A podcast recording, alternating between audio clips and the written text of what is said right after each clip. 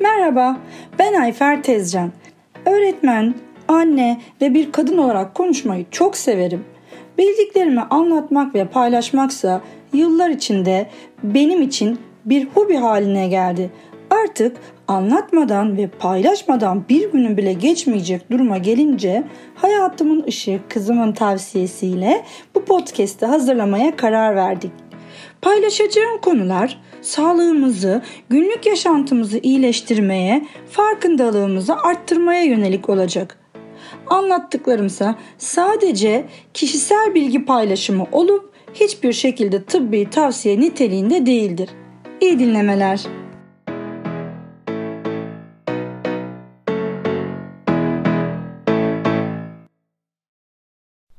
Fitik asit yani soframızdaki casus. Merhaba. Son yıllarda sosyal medyanın yardımıyla da sağlık ve beslenme alanındaki bilinçlenmemiz gün geçtikçe artıyor. Her gün yeni bir bilgi yağmuruyla karşı karşıya kalıyoruz. Her kafadan, pardon, her sosyal platformdan bilgi akışı geliyor. Ama ne kadarı bizi doğru yönlendiriyor? Bilgiyi bilmek başka, anlayıp, yorumlayıp günlük hayatımızda bize uyan şekilde kullanmak başka bir konu. Son zamanlarda sadece bitkisel besinlerde bulunan fitik asitten sıklıkla bahsedilir oldu. Duymuşsunuzdur. Başlığımda da bir ünlem var. Ben bu ünlemi özellikle koydum. Dinleme sırasında anlayacaksınız zaten. Fitik asit kimyasal olarak fitokimyasal dediğimiz geniş ailenin flavinoid, karotinoid kolunda yer alır. Başlıca baklagiller, bazı yağlı tohumlar ki tek tek anlatacağım hepsini, bazı sebze ve meyvelerde bulunur. Fitik asitin yapısında 6 tane fosfor bulunur. Fosfor vücudumuz için çok gerekli temel elementlerden biridir. Aktif Saha Oyuncularımız isimli podcast bölümünde ayrıntılı olarak zaten bahsettim.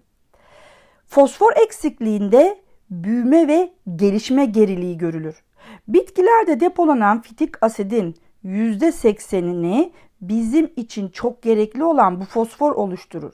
Yani vücudumuz için çok gerekli fosforun bitkilerde bulunan hali fitik asittir. Fitik asit terimi serbest asit molekülü için kullanılır ve bitkilerde tek başına depolanamaz. Özellikle metal fitat ya da protein fitat kompleksi halinde bulunur. E, fitat terimini fitik asidin başka moleküllerle yaptığı bileşikler için kullanıyoruz anlayacağınız. Genellikle fitik asidin kalsiyum, magnezyum, potasyumla yaptığı birliktelikler fitat olarak isimlendirilir. Sorun şu ki e, beslenme ile vücudumuza aldığımız fitik asidi yani fitatları sindirim sisteminde tamamen parçalayıp kullanılır hale getiremiyoruz. Fitik asitteki fosforun kolayca kullanılabilmesi için molekül yapısında inositol denilen bir grup var ki bu grubun uzaklaştırılması gerekiyor. Böylece fitik asit yapısındaki fosfor bizim için önem kazanır. Yani kullanılır hale gelir. İnositol denen grubun nasıl uzaklaştırılacağından önce fitik asit içeren besinlerden biraz bahsedelim. Bence baklagiller ilk konuşmamız gereken grup tabii ki. Nohut, kuru fasulye, mercimek, bezelye, soya fasulyesi, bakla, barbunya anlayacağınız. Kuru yemişler olarak da fındık, ceviz, badem, kaju, yer fıstığı sayılabilir. Tahıllar ve tohumlar olarak buğday, buğday köpeği, pirinç, arpa, e, yulaf, çavdar, yabani pirinç, fitik asit dolayısıyla da depo fosfor açısından zengin besinlerdir. Bulgur ayrı bir yerde çünkü e, hazırlanışı nedeniyle fitik asit içermiyor. Bu sözü edilen yiyeceklerde fazla miktarda fitik asit var. Gelelim daha az miktarda fitik asit içeren yiyeceklerimize ki bunlar e, günlük yaşamda sıklıkla tükettiğimiz sebze ve meyveler. Enginar, brokoli, havuç, patates, yeşil fasulye, elma, çilek, incir yani sayabileceklerimiz arasında. Günlük yaşantımızda soframızda bolca bulunan bu besinlerdeki fosforu kullanabilmek için inositol denen gruptan ayırmamız gerekiyor. Peki nasıl yapacağız bu işi? Fitaz adı verilen fitik asitle beraber besinlerde bulunan bir enzimi aktif hale yani çalışır hale getirmemiz gerekecek. Çünkü bu enzim bizim sindirim sistemimizde yok. Bizde yok yani. Fitaz enzimi olmazsa fitik asitte bulunan fosfordan yararlanamıyoruz. Dolayısıyla ilk önce ne yapacağız? Besindeki fitaz adı verilen enzimi önce aktif hale getireceğiz ki sonra besini tüketmek fosfor alınımı açısından en sağlıklı yöntem haline gelsin. Burada asıl mesele fitazın en uygun ve kolay şekilde nasıl aktive edileceği. Her enzimin yaşayacağı uygun yaşamsal değerler vardır. pH nedir hatırlıyor muyuz? İlk podcastlerimizde su anlatılırken ayrıntılı olarak bahsetmiştim. Ortamdaki artı ve eksi iyonların bulunma miktarıdır. Eğer ortamda hidrojen iyonu çoksa ortam asittir. Hidroksil iyonu çoksa ortam baziktir. Fitazın çalışacağı en uygun pH değeri de 4,5 ile 6 arasındadır. Yani hafif asit ile orta asit civarındaki ortamlarda biz fitazı aktif hale getirebiliriz. Enzimler genellikle vücut ısıları civarında iyi çalışsa da fitaz bitkisel bir enzimdir ve yüksek sıcaklık derecelerinde çalışır. Fitazı aktive etmek için çok bilinen ve günlük olarak kullanılan bazı yöntemler var. Suda bekletme yöntemi en kolay ve en basit yöntemdir. Evet, bildiğimiz suda bekletme. Baklagilleri pişirmeden bir gece önce suda bekletmek kullandığımız en geleneksel ve yaygın yöntemdir. Ama bu yöntemi daha etkin kılabilmek için kullanılan bazı yardımcı maddelerimiz de var. Bekletme suyuna kefir, ayran, yoğurt, turşu suyu, limon suyu, peynir altı suyu, doğal elma sirkesi ki tabii ki evde yapılandan söz ediyorum. Ayrıca kombuça çayı bazılarımız bilir ekleyebiliriz. Islatma yapacağımız zaman mümkünse ilk birkaç bekletme suyunu döküp saydıklarımızdan birini ekleyip gece boyunca bekletmeliyiz ve sabah tekrar iyice süzüp biraz daha suda bekletmeliyiz. Bu şekilde pişireceğimiz besinlerdeki enzim olan fitazı aktif hale dolayısıyla fitik asit içerisinde bulunan o fosforu da vücudumuz için kullanılır hale getirmiş oluruz. Besinlerin ıslatma süreleriyle ilgili olarak farklı farklı zamanlar söylenir. Ben eski usulde ıslatma işini kendimce hallediyorum. Sabah suya koyup fırsat bulduğumda da birkaç kez suyunu değiştirip gece elimde bulunan en uygun maddeyi ki turşu suyu, limon suyu gibi ıslatma suyunu ekliyorum. Sabah süzüp tekrar suya koyup zaman bulduğumda da pişiriyorum. Islatarak bekletmede dikkat edilecek noktamız ortam ısısının 18 dereceyi geçmemesi. Yani yazın buzdolabımızı, kışın balkonlarımızı bu iş için kullanabiliriz.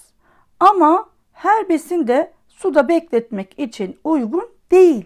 Bazı besinler için diğer yöntemleri kullanmak gerekir. Yine en yaygın olarak kullanılan yöntemlerden bir tanesi çimlendirme yöntemi yani filizlendirme yöntemidir. Bu yöntemde de yine her besin için farklı zamanlardan bahsedilir. Başka bir yöntem de fermentasyon yani mayalanmadır. Laktik asit bakterilerinin mayalanmayı oluşturmasıyla fitik asit parçalanır ve böylece besinlerin biyoyararlanımı yani vücudumuzun o besini kullanma düzeyi artar. Ekşi mayalı ekmek sadece lezzetli değil yani anlayacağınız. Aynı zamanda biyo yararlanımı da vücudumuz için çok daha iyidir. Diğer bir yöntem de tohumu öğütme ya da kepeğinden arındırma ki fitik asidin önemli ölçüde azalmasını sağlıyor bu yöntemde. Daha sağlıklı diye eğer kepekli pirinç tüketmek istiyorsak fitik asidi uzaklaştıracak yöntemlerden birini kullanmamız bizim için iyi olur. Bir de otoglavlama denen bir yöntemden söz edilir. Otoglav sterilizasyon için kullanılan devasa boyutlu düdüklü bir tenceredir. Böyle hayal edin. Kısaca günlük yaşamımızda uygulayabileceğimiz basit, kullanışlı yöntemlerle sevdiğimiz besinlerdeki fitik asidi kolaylıkla uzaklaştırabiliriz. Uzaklaştırmazsak ne olur? Fitik asit yapısındaki çok değerli ve çok gerekli fosforu vücudumuz gerektiği verimlilikte kullanamaz. Bağırsaklarımızdan emilmeden doğrudan kanalizasyon sistemine karışır. Peki kaybımız sadece bu kadar mı olur? Hayır. Diğer önemli bir sorun da fitik asit uygun yöntemlerle uzaklaştırılmadığında sindirim sistemimizdeki bazı minerallerin emilimini azaltır. En çok etkilenen mineral çinkodur ki artık biliyoruz bağışıklığımız için son derece önemli bir mineral. Ardından demir gelir. Kalsiyum, magnezyum gelir ki önemini artık hepimiz çok iyi biliyoruz. Podcast'te dinledik. Bakır, mangan gibi mineraller gelir. Yapılan araştırmalarda günde 5-10 miligram arasındaki fitik asit tüketimi demir emilimini %50 oranında azaltmakta. Demir emilimi azalırsa demir eksikliği anemisi olacağını artık hepimiz biliyoruz. İyi haber hayvansal gıdalardaki hem demir dediğimiz yapıdaki demirin emiliminde sorun yaratmaz. Daha az iyi haberse hem olmayan demir olan bitkisel kökenli demirin emilimini zorlaştırsa da bunu sadece besinin tüketildiği o öğünde yapar. Yani tek öğünlük bir emilim sorunu yaşanır. Burada dikkat etmesi gereken kişiler sadece bitkisel kökenli beslenen kişiler yani vejeteryanlar işte daha da ileri safhada veganlar fitik asidin demir eksikliği anemisi oluşturması sorunu hayvansal gıda tüketenlerde pek karşımıza çıkmaz. Peki fitik asit bu minerallerin emilimini nasıl azaltır? Eğer biz besinlerdeki fitik asidi uzaklaştırmadan o besini tüketirsek fitik asit sindirim sisteminde saydığımız o az önce saydığımız minerallerle birleşip fitat adını verdiğimiz çözünmez sabit tuzlar oluşturur. Sadece fitik asit içindeki çok değerli o fosforun kullanılmamasının yanında fitik asit bir de diğer elementleri bağlıyor ve onların da vücudun kullanmasını engelliyor. Ayrıca fitatlar proteinlerle de kompleks yapılar oluşturup proteinin yapısını değiştirip sindirime uğramasında da sorun yaratıyor. Kısacası proteinlerin de parçalanıp emilmesinde sorun oluşturuyor. O zaman ne yapacağız? Fitik asidi besinlerden uzaklaştırmayı alışkanlığımız haline getireceğiz. Yöntemler çok kolay, basit. Az önce dinlediniz. Peki fitik asidi olduğu gibi vücudumuza alırsak ne olur? Yapılan deneysel çalışmalarda fitik asidin bazı enzimlerin çalışmasını engellediği görülmüş ki bunlardan bir tanesi alfa amilaz enzimi. Bu enzimin çalışması engellenirse ne olur? Şeker hastalarında glikoz emiliminin azaldığı biliniyor. Böylece nişasta sindirimini etkileyerek glisemik endeks değerini düşürür. Diyabetin önlenmesi ve tedavisinde de olumlu etkiler yaptığı e, yapılan bazı çalışmalarda görülmüş. Ama diyabetik kişilerde fitik asidin kuru yemiş ya da tohumlar yerine sebzelerden gelmesi tavsiye ediliyor. Dolayısıyla beslenmemizde yer alan fitik asit eğer hayvansal gıdalarla tüketilirse birçok elementin emiliminden oluşabilecek olumsuzlukları bize yaşatmaz. Ayrıca besinlerdeki nişastanın emilimini de yavaşlatıp kan şeker düzeyini de dengeleyeceği bizim için iyi bir haberdir. Enzimlerden bir diğeri tripsindir ki bu da protein sindiriminde önemli rol oynar. Bir diğer enzimimiz de lipazdır. Lipaz da yağ sindiriminde önemli rol oynar. Fitik asidin anti-kanserojenik özellikleri olduğu yine yapılan çalışmalarla kanıtlanmış. Vejeteryan beslenen toplumlarda daha düşük kanser vakalarına rastlanması e, bir kanıt olarak da düşünülebilir. Ayrıca trigliserit ve kolesterol seviyelerini düşürerek doğal antioksidan gibi davrandığı da fare deneyleriyle kanıtlanmış. Akıt kurşun zehirlenmelerinde panzehir olarak kullanılıyor. Böbrek taşı olanların beslenmesinde, diş çürüklerinin önlenmesinde de kullanılabileceği söyleniyor.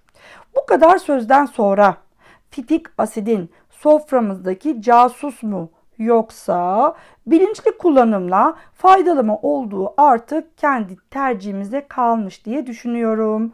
Sağlıkla kalın, sağlık aşkına.